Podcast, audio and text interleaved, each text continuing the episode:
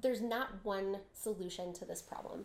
It's not there's not one cause there's not one reason and so we have to address it in lots of different ways. We need to talk about primary prevention giving people the information so they don't start down the path of addiction. Um, we need to have harm reduction ensuring that people can survive an overdose. People um, don't have to deal with other chronic diseases because of their substance use.